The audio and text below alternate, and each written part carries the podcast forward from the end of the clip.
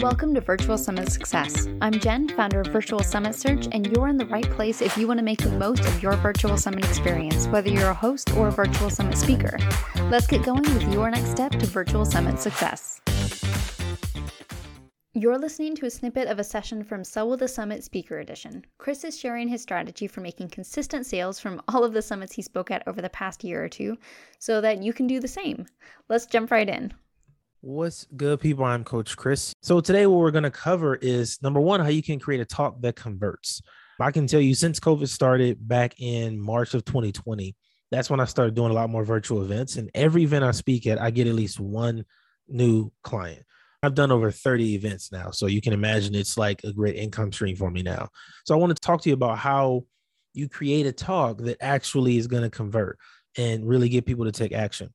Then we're going to talk about the best conversion strategy. I had the time to really test things out to see what's going to work well, what doesn't work, all of that good stuff. And it was great to do that because now I know exactly what works. And I've been able to show some other people too. So I've ran these tests multiple times now.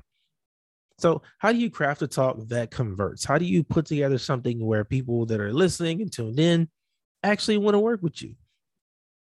First of all, don't sell from stage. I know this is like a big thing you're taught, and a lot of people teach this, and I've been taught this too. And this is how I know it doesn't work for me. I don't like it. Selling from stage is not the best thing to do because then your entire talk becomes an infomercial.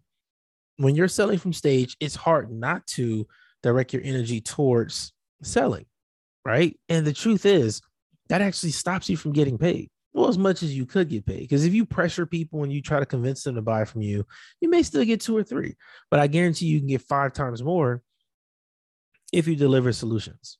And that's what i'm all about is delivering solutions actually helping people especially at virtual events, because virtual events call for interaction. You need to be engaged with the audience, right? That is much more important. That's much more valuable than you just saying, hey, go and buy this for these reasons and showing testimonials. And you don't want your talk to sound like a damn webinar. You don't want to be that person. Don't be that guy because the audience can tell and they just tune out. And when you're at an in person event, you know, they can stay in a room, they may drift off a little bit, and not pay attention when you're doing virtual events and people are at home or whatever in their in their comfort zone, they're just gonna tune you out. They may still have it open or something. They'll walk away from the computer, all of that good stuff. Like I've seen a lot of it. And you got to keep the audience interested. So throughout this talk, I'll be asking you questions. Hopefully, you're taking notes. Because again, I'm not here just talking to you, trying to sell something to you. I want to actually help you get better. So that's the first portion. Now, what's important that you have to have in your talk is you teach people something valuable, right?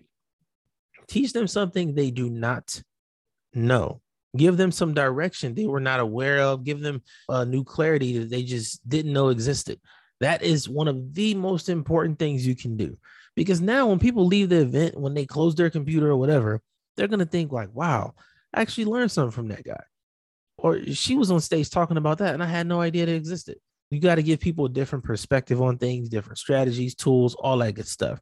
Because the more solutions you provide, the more you help them, the more they remember you. Nobody remembers a person that tries to sell to them. And if they do, it's for negative reasons. Nobody remembers a person that sells to them and that was helpful. So, as, as an example, in this talk, you're going to learn how to create different podcast episode styles. That's an example of one of my podcast talks. I don't just go on stage and tell you to do the same thing everybody else said.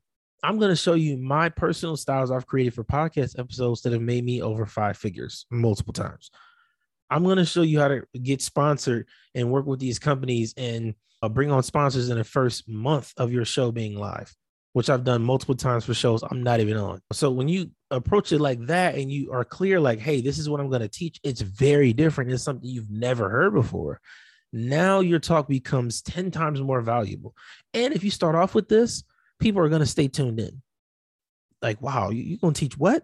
I just launched a podcast. I want to learn how to get sponsored in 30 days. Boom, and there you go. So, how you outline this is you got to create a talk that converts, right? So, what that means is you break down what do they do, why do they do it, and how it gets done. Think of it that way. Just break it down that way. That's the easiest way to do it. That's the easiest outline I can give you. What do they need to do? Why do they need to do it? How does it get done? That's the basic outline. It makes whatever you want to talk about extremely easy. And for you, it, that makes it easy to put in slides and stuff. Before I put anything on the slides like this and make it look all pretty for you, it's written on a notebook. It could be in notes on my phone, all of that stuff. It's always an outline before I make the slides or anything. I want to get all my ideas out and clear and then make sure they all align with this method because that makes sure it's valuable. That ensures that it's valuable to the audience. Now, I'm not saying you don't sell because again, we're going to talk about selling later. I'm just saying you present your offer when necessary right? I've been going for about 10 minutes now, maybe. If I just started selling to you right now, if I told you what my offer was, wouldn't you look at me like, oh, here goes another one trying to sell? So I'm not saying don't sell, it's about timing, right? I haven't earned enough of your respect and attention and trust to try to sell you something. That's just the truth. That's how you avoid being salesy is you build the trust first, right? That comes first. So now let's talk about converting. This is the best conversion strategy so getting leads is really the second step to making speaking profitable. The first one is having a great talk. I don't care what anybody says. If you don't have a good talk, you can't do anything. The second is having the leads actually take some action, actually going to the next step. So I want to break down my lead strategy. How do I get listeners and viewers from these events to go and check me out? Because I can honestly say, doing events is one of the best ways to create another income stream. Number one, it also helps you um, build your audience on whatever platform you want to use. And it helps you build relationships. So even if the person doesn't buy a week after the event, they could buy in four months and six months. Is their money going to be less valuable? No, it's not. You still want that client, you still want that customer. So let's get into it. Number one, ask for a follow online. Now, again, this is going to build an engaged audience because if they tuned in and they watch you talk for 30 minutes, 40 minutes, whatever it is, they're definitely going to want to tune into more of your content. So if you're like me, you have a podcast or you have a YouTube channel, all of these different things, they're going to want more information from you, right? So you tell them to follow you on the social platform that you actually use. Now, for me, I use Twitter. I love Twitter. I know a lot of people don't use Twitter, so I try to make an exception. So I say Twitter and Instagram, and it works because it's the same exact handle. So that's not really a problem. But you don't want it to be complicated, like, oh, you can find me on Facebook at this name, and then Instagram at this name, and email me here, because now it's just too many options. There's just too many things going on. So ask for a follow one place. Only do two or three if they're the same exact name. If not, leave it alone. Ask for one. Step number two is get them action take. This is one of my favorites because this is what separates you, right? I don't just say, oh, go follow me over here. Everybody says that. I say, uh, for example, follow me on Instagram or Twitter and send me a podcast so I can check it out. Now that leads to me doing a podcast audit. That leads to us building a relationship because I can start listening to their show. I'm going to leave them a review on iTunes, right? Now I've separated myself from everybody else that they've talked to because I'm actually literally helping them. And even if I just subscribe to their podcast, that's actually helpful to them. I'm giving at that point, I'm giving them something. So in the action area, it's about giving something, right? Give them an action to take that's going to get them a result. If you want them to download something, it got to be a result. Don't just tell them download this and it's the blank result or it's, it's something basic. I don't really do short little five page ebooks anymore. Uh, it's, it's useless. It doesn't get you to a clear result. You'll be better off with something like a checklist, right? Because, if, oh, I'll give you a podcast launch checklist for the tools you need. This is the best software. Here's a promo code. Here's a promo code to get microphones, all of that stuff. Now, that's valuable because I'm saving them money and time on research. So now that's valuable. That's getting them a result. After they go through that checklist, they'll have all their equipment at a discounted price.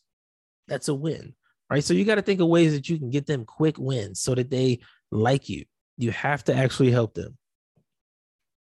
Now, this is the thing I'm saying about saying something uh, immediately, right? This is the third step. This is where you get them to convert. Now, the coaching session is a good option if you have a particular strategy, because again, you don't want to spend the entire time selling to them. At the same time, you don't want to treat them like they're a regular client. You want to give them a peek of what that looks like. So for me, I usually do hour, hour and a half sessions with my podcast clients, depending on what level they're on. And we work on their marketing plans, monetizing, all of that good stuff. We talk about product development, all those different things. When I connect with somebody from an event that has a podcast, I tell them DM me their show. I go and listen to it and I offer them a podcast audit. Now, during the audit, we talk about ways they can improve their show, all the areas where they're doing very well. We talk about marketing options and then monetizing options, right? So I'm not even selling them at this point. I'm just giving them an experience.